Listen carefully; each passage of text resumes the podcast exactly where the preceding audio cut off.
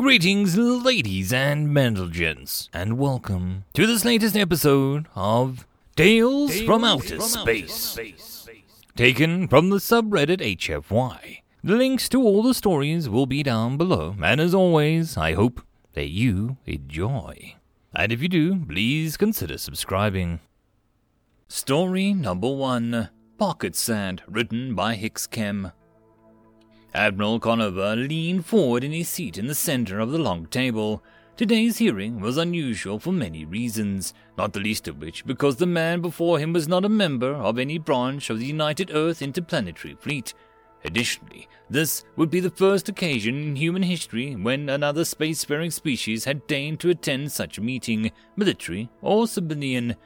Third, this meeting was being broadcast via relays across the galaxy in a live feed. Whatever was said here today would immediately be known by every sentient race that had access to the feeds. Conover cleared his throat, and a low chatter of chamber stilled almost immediately. Sir, are you Captain Jefferson Sykes of the independent merchant cargo vessel, the Credible Hulk? Are you not?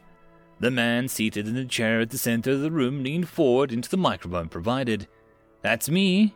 A few flashbulbs went off in the nearby journalist's corps. The silence remained.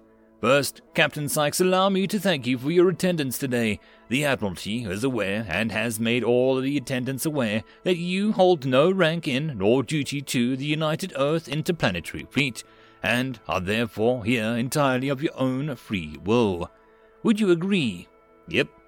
Very good, Captain. Let's begin. On Galactic Time Index 1004.3.883, Earth date July 11th, 2581. You were transporting silicates to the North African Outpost 7 to the manufacturing world of Saldine, is that correct? It is. Are you aware of the designated space lanes between the two regions? I am. Yet you chose to deviate from those lanes. Would you please explain why? It would save me and my crew nearly two weeks' travel time, not to mention fuel costs and the early delivery bonus. It was absolutely worth the risk. Plus, I'd say that it worked out pretty well for all involved. Sykes chuckled, a sound echoed by many in the audience. During your, um, shortcut, did you encounter any other ships? I think you and I both know I did. Please describe the nature of the encounter in your own words. And there it was, the entire reason the panel had been convened, and why species from across the galaxy were in attendance. At about the midway point in our trip, my sensor man hit the alarm. We had a close contact with a vessel matching the signature of the Vardo Melia dreadnought. We hoped that they would not spot us, but they did. They turned and started chasing us. All of our comms were jammed. We had nothing but internals and my pilot flying visually. We saw some shots of their plasma cannons go by us, but they missed. Chatter filled the hall for a moment before the Admiral raised a hand to restore order. Captain, you're saying the Vardo Melia dreadnought fired on your vessel and missed.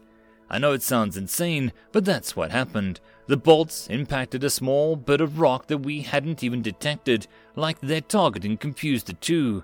Anyway, my engineer, Jumbo, comes over the comms. He's a good kid, young, plays with too many video games, but mind like a goddamn genius when it comes to anything complicated. The more complicated, the better. That's why he's so good on the engines. Says he's got to dump the cargo. What would that accomplish? Far as any of us thought, not jack crap. We figured we'd all be dead in a few seconds anyway, and this kid's just going nuts or something. Next thing I know, the whole ship shimmies real hard when you've had a bad decomp ex atmo. Clarify for those in attendance, please. Uh, oh, um, the ship started shaking real bad, like when you open up an airlock without properly decompressing beforehand.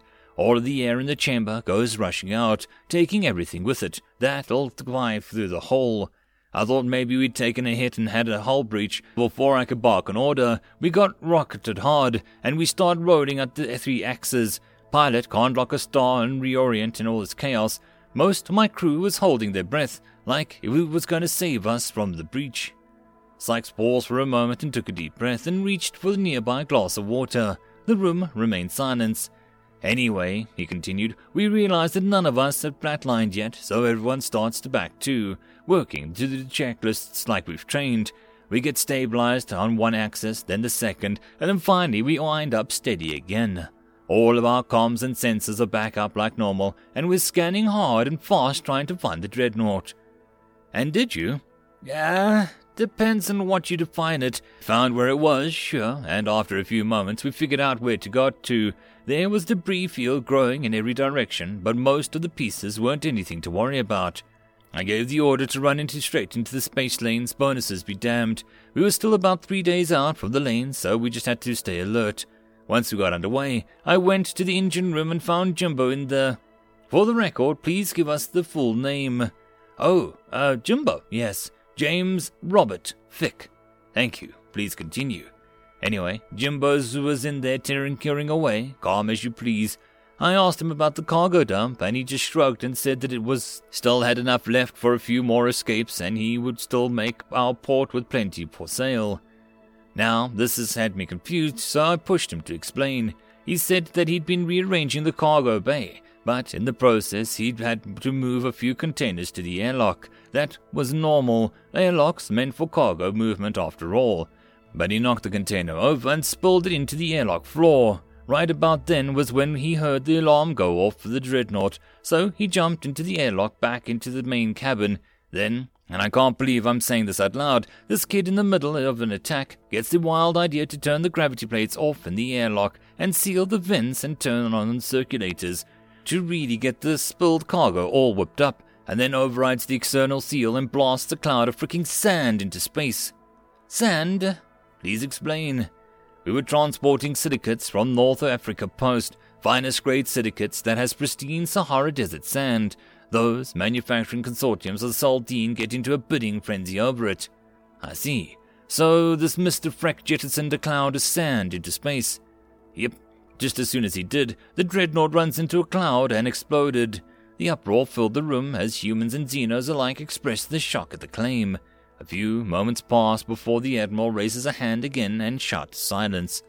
Captain Sykes, to be clear, you are stating here today that your engineer jettisoned your cargo of sand into space, and that resulted in the complete destruction of a Vardo Melia heavy warship, allowing you and your crew to escape.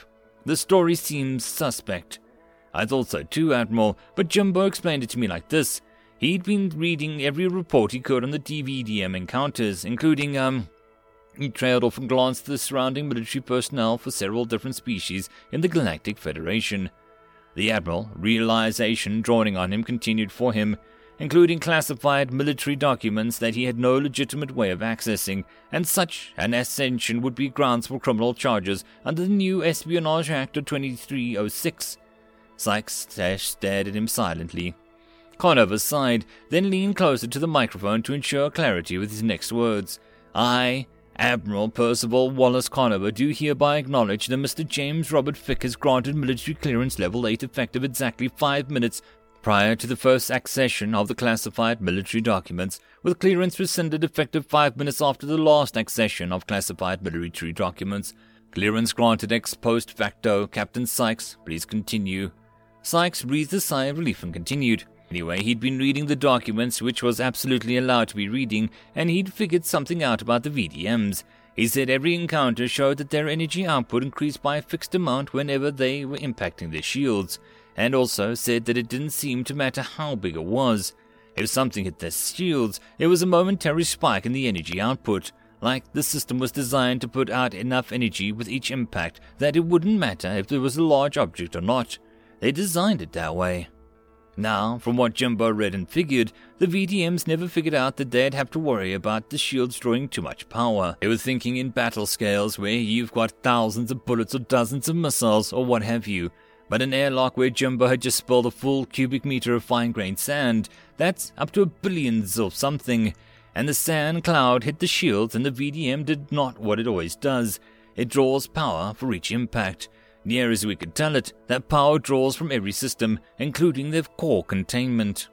Jumbo was real proud of the trick, called it the pocket sand, said it was from some really old Earth media about Hill King. He also said he did the math, and if we stayed in our shortcut, he could dump the same amount of cargo a dozen more times before the break even point where the early bonus got eaten into the cargo loss. Admiral Conover, along with the rest of the audience, sat in stunned silence. Sykes looked around sheepishly and then kept talking. Anyway, I I'm a businessman. I figured we was already halfway through the shortcut and only hit the one VDM, and the money was going to be real good if we could pull off the shortcut. So I told the pilot to cancel the trip back to space lanes and keep on like we were. Worst case scenario, we dump more pocket sand and wind up breaking it even on the ship. And did you? asked the Admiral. Did we what? Do you have any more calls to jettison cargo? Only once more, a VDM scout. I'm guessing he wasn't dispatched to see what happened to see the dreadnought. We pinged him before he ever saw us. Guess he wasn't running scared like we were. Jimbo calls up the pilot, tells him to fishtail like in the films. I swear this kid watches the weirdest crap for entertainment. Then pops the airlock again. He dumped a cloud of sand into the path of the scout. That scout never even knew what happened, just went critical and spread himself off the sector. Sykes chuckled. The room was buzzing. Conover leaned back in his chair and placed a hand on the microphone. He turned and whispered to his colleague at the table, deliberating. After a few minutes of this, he turned back to Captain Sykes. The room quieted once again. Captain Sykes, the story you tell is quite thrilling, but we find it difficult to believe that a merchant vessel with no onboard weaponry of any kind was able to annihilate two Vardo Melia ships, one of them the largest class of warship seen in the galaxy. Have you any proof of these claims? Sir, I had Jumbo put our ship's logs into the galactic net, plus I know perfectly well that your men will have boarded my ship when I have been in here. I'm sure they found my present. Conover furrowed his brow for a moment, then pressed a button on the table. A holographic projection appeared. Lieutenant, anything to report? The projection nodded, and then the field view changed in a large fragment of metal sitting in the middle of the otherwise empty cargo hold, topped with an ostentatious red bow. Audio crackled through. Admiral Conover, on boarding the vessel in question, we found what appears to be a VDM hull plating with alloys consisting of known parameters. It also seems to be contaminated with radiation consisting with a core breach. Sykes smiled at the Admiral. Admiral, I think that proves it right. The chamber rippled with a quiet laughter. Conover nodded, dismissing the projection. Well, Captain Sykes, it seems that we have everything we need from you. Thank you for your attendance today, and please inform Mr. Fick that we are grateful for his blatant violation of every security protocol that we have. He turned to the military personnel present. Assembled allies and friends, it seems that we have a new tactic to employ to may yet turn the tide of this war. We'll begin retrofitting vessels with the, um, uh, pocket sand deployment immediately. End of story. And that, my friends, concludes this video. I hope that you enjoyed. If you did, please consider supporting the author from the link down below. Otherwise, if you wish to support this channel, there are numerous ways to do so like liking, subscribing, and possibly even becoming a patron. Otherwise, the easiest way would be to share. And until the next video, I hope that you all have a good one, and I'll see you then. Cheers.